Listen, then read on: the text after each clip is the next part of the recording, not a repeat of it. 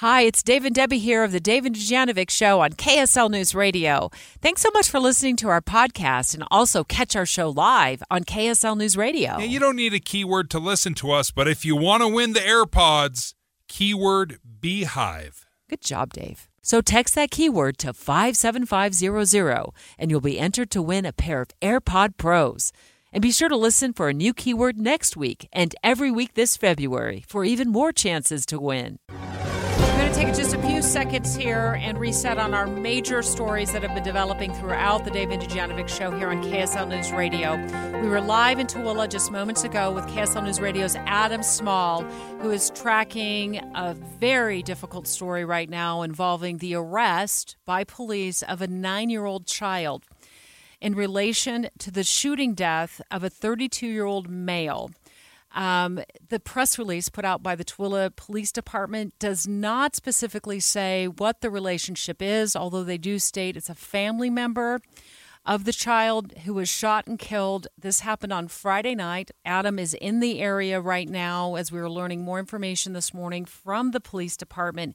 He will be up uh, with Maria Shilaos in just the next few minutes to bring us the latest on what he knows about the arrest of this nine year old and potentially the circumstances that led up to this killing. And we've also been following the sentencing of Ruby Franke and Jodi Hildebrandt. Now, if you'll remember, Ruby Franke was the mommy vlogger, the YouTube star, uh, had over 2 million subscribers on her on her YouTube channel and uh, it, it, was really built around this tough parenting style. Well, uh, she's pled guilty to child abuse, and the judge said for the four counts of aggravated child abuse that she will serve both uh, Jodi Hildebrandt and Ruby Franke. Uh, Jodi Hildebrandt was the mentor of Ruby Franke, um, Ruby Franke, the mother.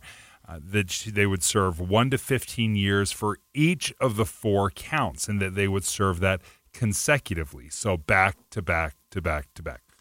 Dave and Dujanovic. Special coverage of the top national story. And we have another major development to report uh, before you, we turn you over to Maria Shilaos, and that is on the financial front. Capital One uh, announcing that it is buying Discover in a deal that is worth, get this, $35 billion. Um, and if you hold a Discover card and you have a balance on it, you may be a little bit worried this morning. Of course, this is at a time when credit card balances are at an all time high. A lot of people are carrying balances, and so we're going to get uh, with Bankrate in just a moment and their top analyst to walk us through what this means, Dave. Now, Capital One and Discover are two of the biggest credit card companies in the world. So, them coming together to say that it's a $35 billion merger, that is a staggering amount. Uh, Mark Hamrick, are you on the line? I think I am. Hi, yeah. hi. Uh, he's a, a, senior economic analyst with Bankrate. Thanks so much for jumping on the line with us here, just in the last segment of our show today. This is a huge development uh, on the in the financial world. Uh, what does this mean, though, for Discover Card customers? Let's just start there, Mark.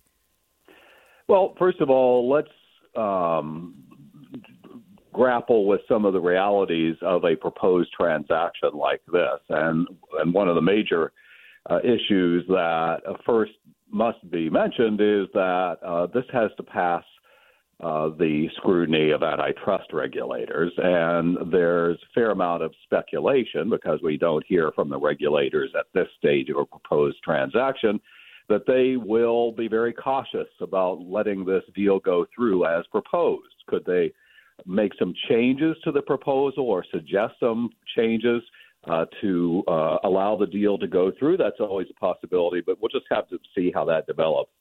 Um, but it would create the largest credit card issuer. And you think about the other big players in the space, including American Express, J.P. Morgan Chase. Uh, you know, if you're carrying a card in your wallet, it might be uh, one of these that are mentioned in this uh, proposed deal, or it might be somebody else. And so uh, it would create uh, a, a, certainly another uh, large uh, financial, larger financial firm. Capital One's already the ninth largest bank in the United States, and that's within the context of, broadly speaking, the expectation that we will see a lot more consolidation in the banking industry in, in the years to come, probably mostly involving smaller institutions than this, uh, because uh, scale can have a lot of advantages for those enterprises.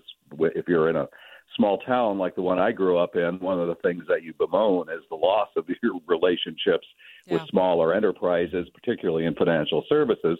But I think you know, I think this could actually end up being, I, I think, possibly a good deal for consumers from the vantage point of being able to provide a, a larger array of products that are, you know, desired by consumers. Eight of ten American adults have credit cards, and about 50% of those allow their balances to carry over beyond the current billing period, which means they begin to accrue what is an average uh, rate of about uh, 20 and th- three quarters percent, 20.75 percent, an annualized interest rate, which is obviously very costly.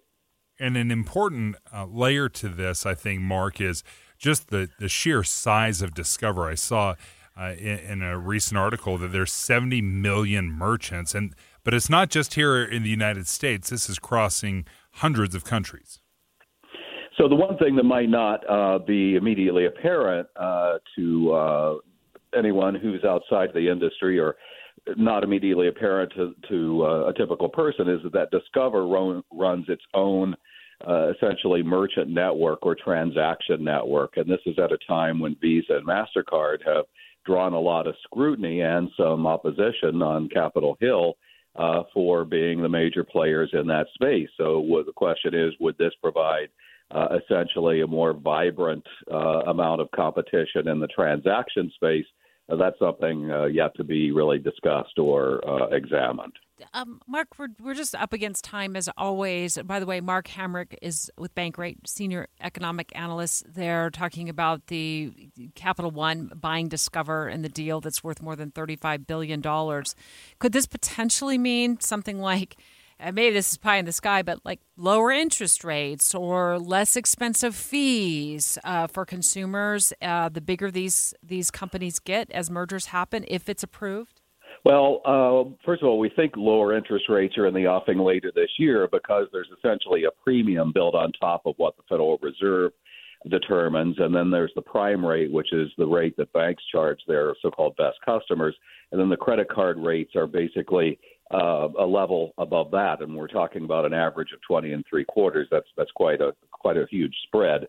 But um, so we do expect that those rates will come down by the end of the year. Whether fees go down, that's certainly something the current administration and the White House is is targeting.